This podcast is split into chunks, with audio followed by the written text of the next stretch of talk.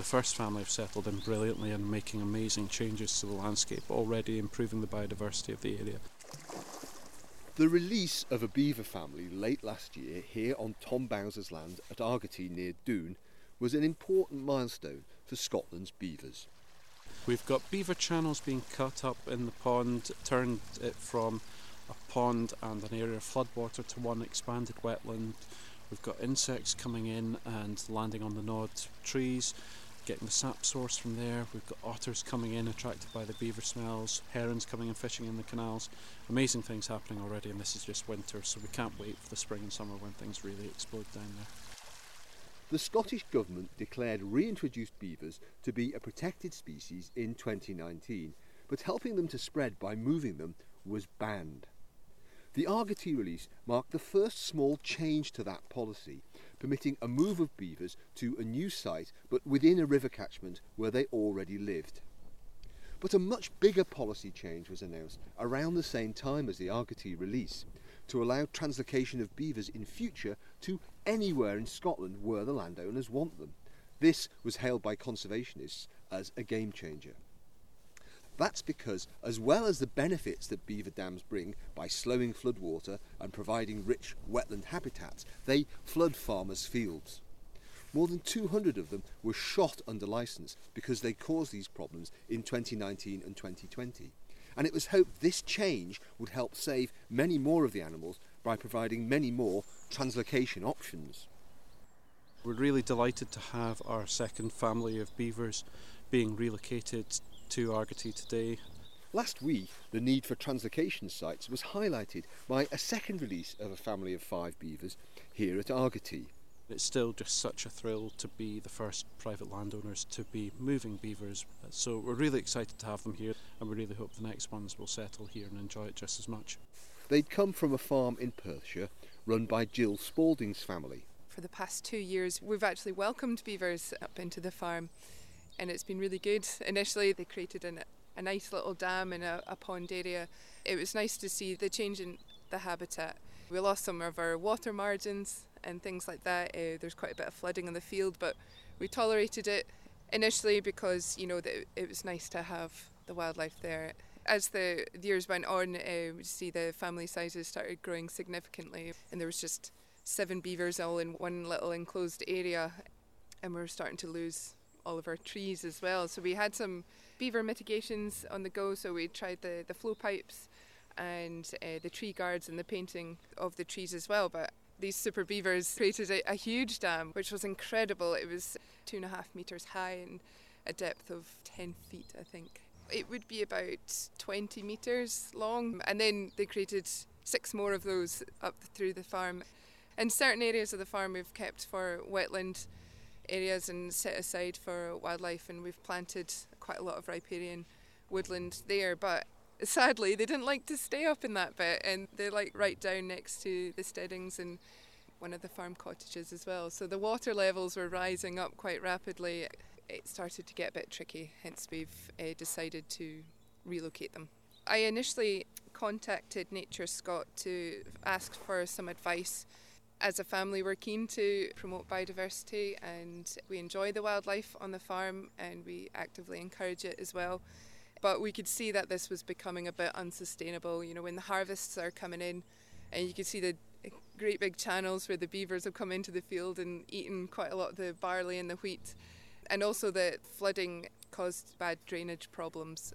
So even within fields that are not next to the burn, the drainage wasn't really working. So they had cut about 50 trees um, down, and I was very conscious that these were a whole range of trees that we'd previously planted and protected against the deer and things like that, and the beavers were just coming in and just making super dams.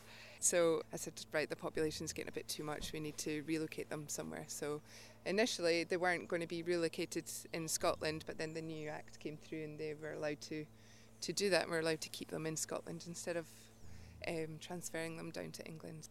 They're good, strong, healthy beavers and they're uh, they've got good attitude on them. My family aren't keen on shooting at all, but I understand that it could have probably resulted into that if there was no option. Getting a license for shooting was quicker than getting the relocation license. So, but we persisted, and I think the Scottish Government has a lot to do with making things easier for landowners to get this relocation rather than shooting. The Scottish Government really need to make it easier for landowners to relocate rather than shooting. So, your advice to other farmers in the situation that you're in is what?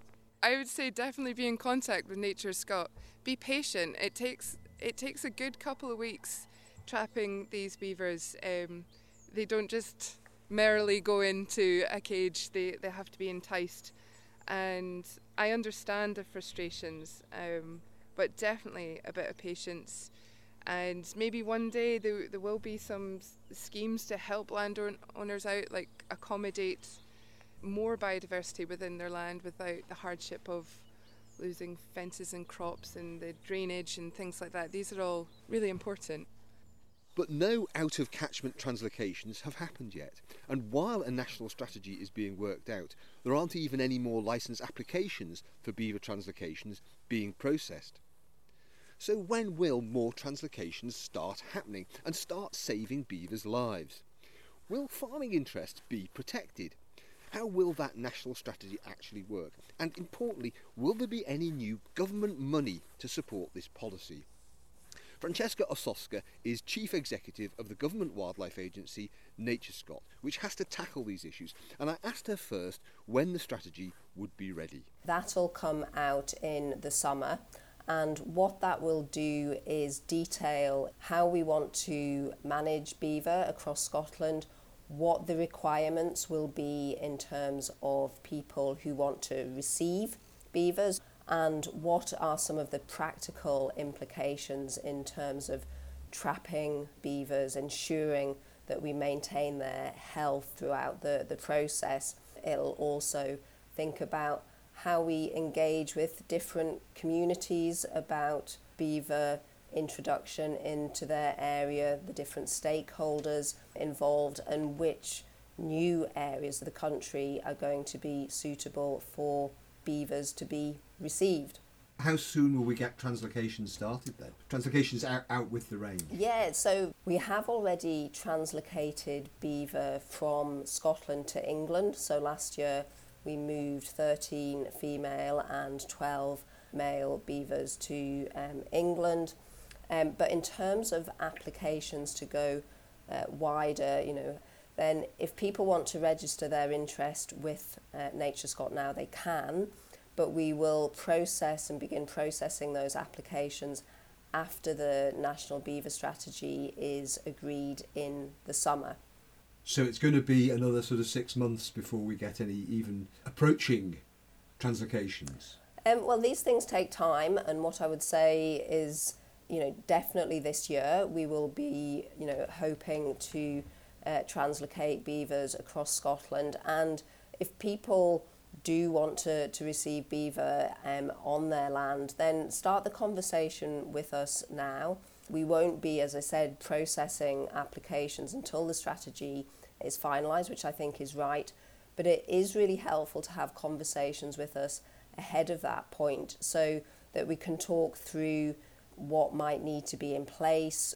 It's really important that, as well as the landowner who wants to receive beavers uh, on their land, that we understand the implications for the whole catchment, for the landowner's neighbours. So it's good to start those conversations early because the process itself is going to take a bit of time.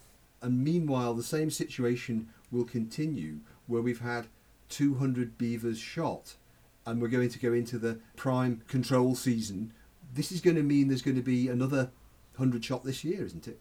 Well, not necessarily. Um, so we know from our previous discussions that there are the landowners and the areas where there are conflict issues, and there's a range of ways that we want to reduce the conflict between humans and beavers. And lethal control is is always a last resort, and there are other ways that we um, work with landowners, whether it's you know looking at their dams, it's looking at how water courses are being changed from beaver um, manoeuvres. So we look at all these different kind of areas first before we move on to lethal control. And we know that there are a range of sites that we've identified where rather than move to lethal control, there's been a kind of conflict identified, and the landowners are really keen to look at translocation as an alternative to the last resort of lethal control. So we will continue those conversations, and as I said, if we have willing landowners who wish to receive beavers, then they should be in contact with us now.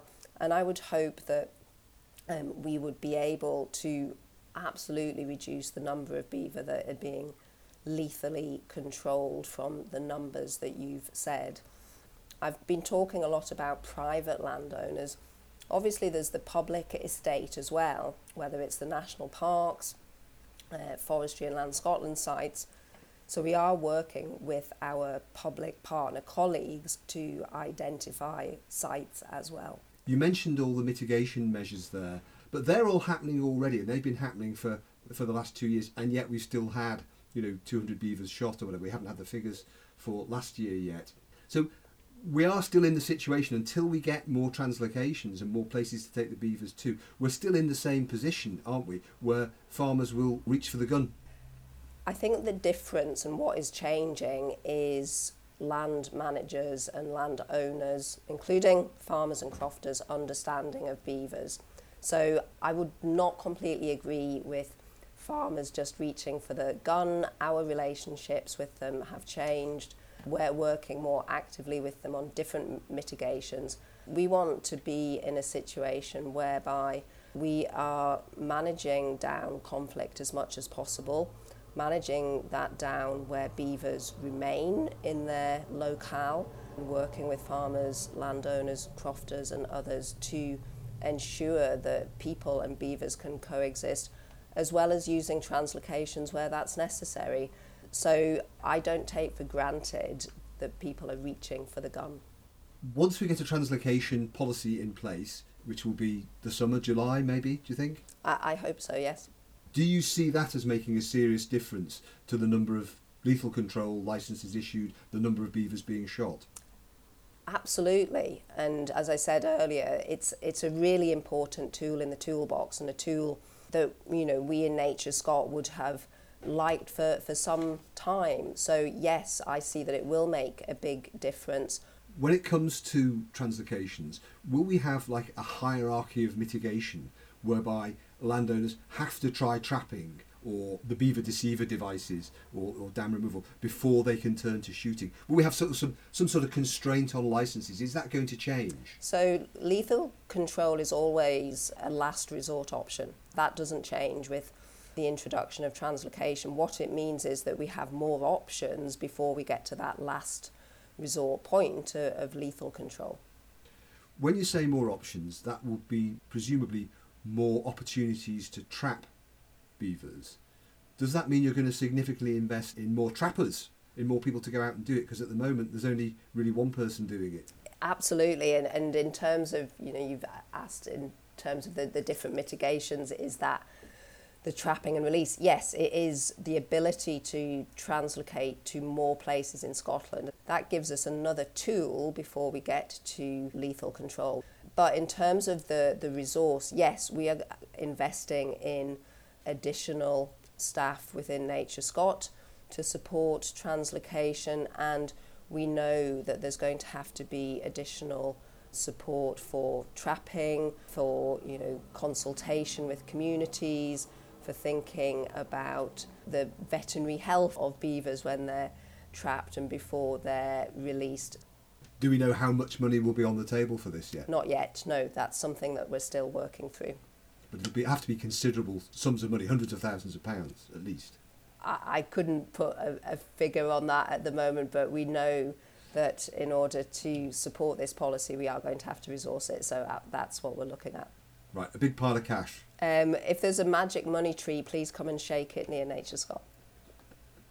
that is going to be a problem though isn't it because you're looking for money to do to carry out this policy and there are all sorts of financial constraints on government it's not going to be easy to get the money to do this is it well it's it's part of our business plan for the year we are looking at the different resource demands that um, are, are required It's a commitment from the, the Bute House Agreement, and we're committed to delivering it.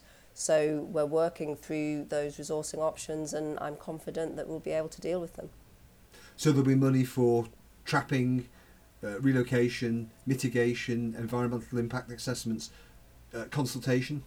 That, those kind of yeah, things? that well, that those are all all of those um, elements of the uh, are what we're looking at at the moment. When landowners agree to have beavers rehomed, will there be measures in place to help the neighbours who then may have beavers on their ground? They don't want them. There may be particular circumstances that where the beavers could cause them problems with their agricultural operation or whatever. So I think that that's a, a you know really interesting question, and I would hope that that would be looked at before any particular landowner is receiving beaver. You know, if there's a, a neighbour where this is going to be a very conflictual um, situation, then I think one of the questions I'd be asking, well, is this the, the best place to, to release beaver? So part of the relocation, translocation process will be community engagement and thinking about the different stakeholders in an area that are going to be affected. So that I would see as being worked through as part of the application process. What about compensation for those neighbours, those people who are affected by beavers? So there's a, a mitigation scheme at the moment and got no plans to, to change that. But as I said, I think if we are in a in a situation whereby the near neighbour of a landowner receiving beaver finds themselves in a in a conflictual situation or a situation which requires mitigation, then we would want to understand whether that is the best place for the beaver to be rehomed. So five neighbours of Tom Bowser at Argaty objected to the beavers being relocated there, but that was deemed to be a suitable place for them. So if we can have that level of objection from neighbours and still go ahead, doesn't that raise a question for other people who might have uh, their neighbours having beavers on their land? We will assess every application on its merits and yes I'm kind of aware that in that case there were some objections. We look at that and obviously decide on whether we think that the beaver uh, translocation can go ahead or not. And in uh, the Argaty case we were confident that it could. The Scottish beaver mitigation scheme does exist to help and provide practical uh, on the ground assistance to mitigate the impact of beavers and I'm sure we'll be working with, with Tom's neighbours on that. But you know, returning to my original point, I think it's really important that in any application for beaver translocation, we are looking at the impact not just on the particular landowner but uh, more widely and that's um, how that happens and the information that we require to, to make that assessment will be part of this, the strategy. I think it's important that people understand that we need to go through these quite detailed discussions and get the evidence on these different issues rather than just jump in to a, a, a translocation policy without having done that detailed work.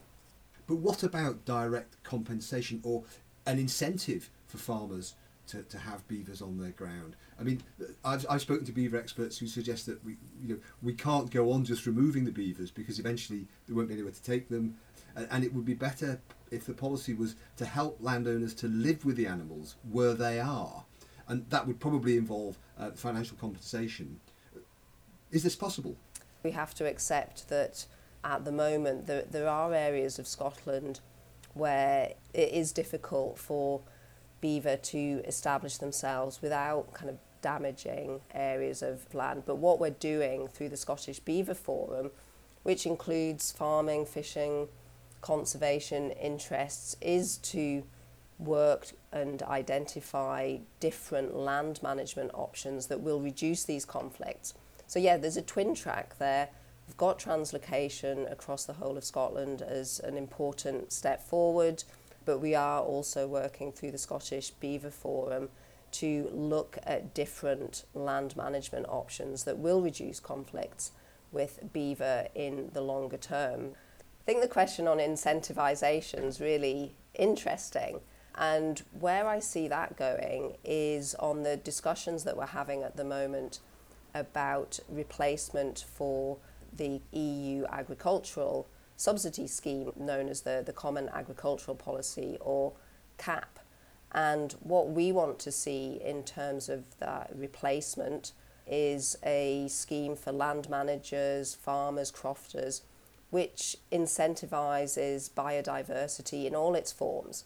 Those discussions are, are, are at a very early stage, but if we're wanting to reward land managers, farmers, crofters for the great work that they do for nature, then it strikes me that actually thinking about how they support different species is, is part of that.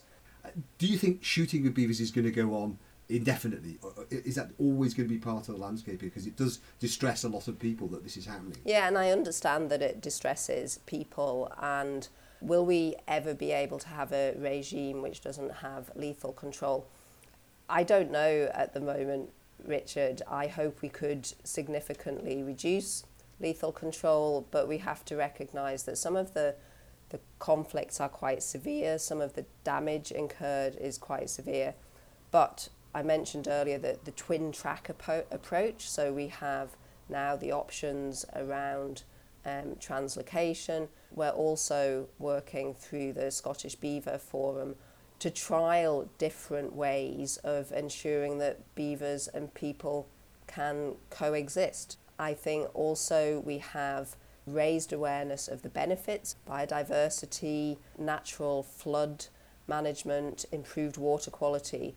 As all of these issues are heightened, including through this podcast, then I think that begins to change a bit of the perspective around beaver. But we should also recognise that in extreme cases, as with other species, there might need to be, as a last resort, lethal control, but we are deploying all the tools in the toolbox that we have before we get to that stage. So, what do beaver conservationists such as Tom Bowser make of the new plans for beaver translocation?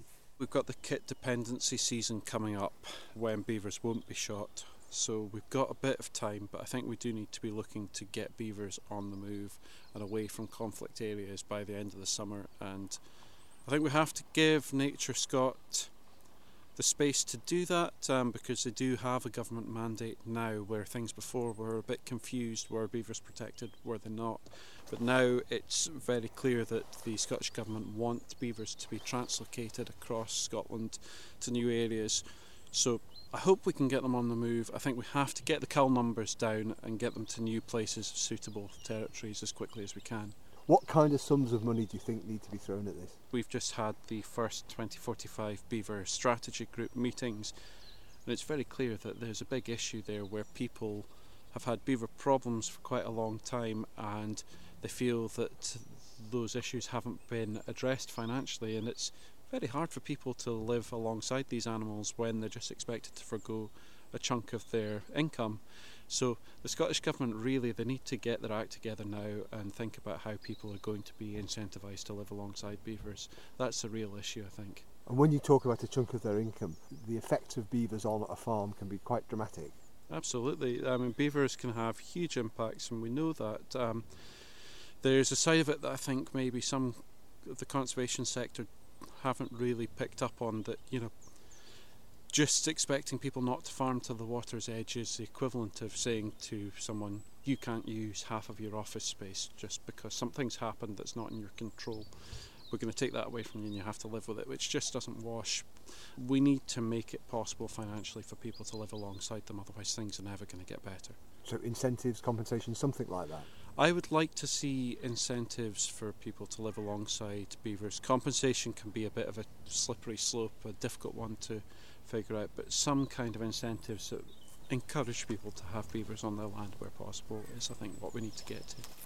They're settling in already. You know, I'm sitting watching a yearling that's grooming itself by the side of its new home, and yeah, what more can you want? Dr. Roisin Campbell Palmer was releasing the new family at Argaty. She's been at the heart of Scotland's beaver story, helping farmers and doing hands on trapping and translocation for more than a decade. Does she think what Francesca Osowska is saying is enough to save our beavers from the bullet? Some of the messages coming from both Scots government and Nature Scot are very positive. It's definitely a different place than where we were even a year ago. So there's definitely feels like there's a positive steer to look at translocations in Scotland rather than maybe just leaving some farmers with the only option of lethal control. So I think it's very positive. The timescale is interesting for translocations. I guess there's two things in that. We're coming to the natural end of this translocation season, which is the end of March. Then I guess we take the break for the kit dependency period. This is what is also going to be the time that the strategy is supposed to be being brought together. We've had very uh, engaging workshops um, with a broad range of stakeholders. So I'd be hoping that these uh, re- whole range of views come together to produce a really robust and pragmatic strategy. And that is crucial for going forward. If we can do this during the summer period and then start with the next translocation season in August, that would be a huge positive. Resources are absolutely key. Any beaver mitigation or management strategy, it absolutely needs funding. I guess the government haven't put actual numbers on this, and there's some concern in some of the landowning community that maybe the budgets aren't there for the long term. I think we really have to get around this, and I'm hoping the strategy will really put some numbers to this, but also, you know, a pragmatic way forward that people can follow. I mean, this is key. If we can't get this strategy together this summer, I would have concerns about how we move forward with wider beaver restorations in Scotland. And as far as compensation or incentives for landowners, we're talking about waiting until we've resolved the replacement for cap. These things will absolutely take time, and in the meantime, we know on the ground both there's a conflict situation in some areas and there's beavers that would need to be translocated sooner rather than later. So, time is of the essence here. Um, we can translocate some animals now, you know, there's very positive projects in England and Wales, but this isn't really answering the problem of what we do in Scotland. And if we want to see this species restored, we have to everyone has to get their act together and see how are we going to do this. Um, I absolutely believe the landowning community should be supported in this, and it's down to you know our politicians, to some of the statutory bodies to really get their heads around how we do this. You know, we don't have years in this process. These animals either need moved now or uh, farmers need help now. So what we're we going to do would be the wider question there must come a point where you know we can trap more animals than there's release sites. So if we don't have the release sites, well, you know, I'd be looking at the landowners and saying, you know, with them, well, what options do you have? So they might have to go back to lethal control. So I just think there has to be a you know, wider thinking and marrying up of yes, you can promote translocation, but the ultimate question is if there's no homes for these animals to go, then we have to think about what happens to them. And that goes back with the landowners experiencing those issues. So it's not a fault or reflection of them, but if they don't have the option to translocate, then you know we could be back to lethal control.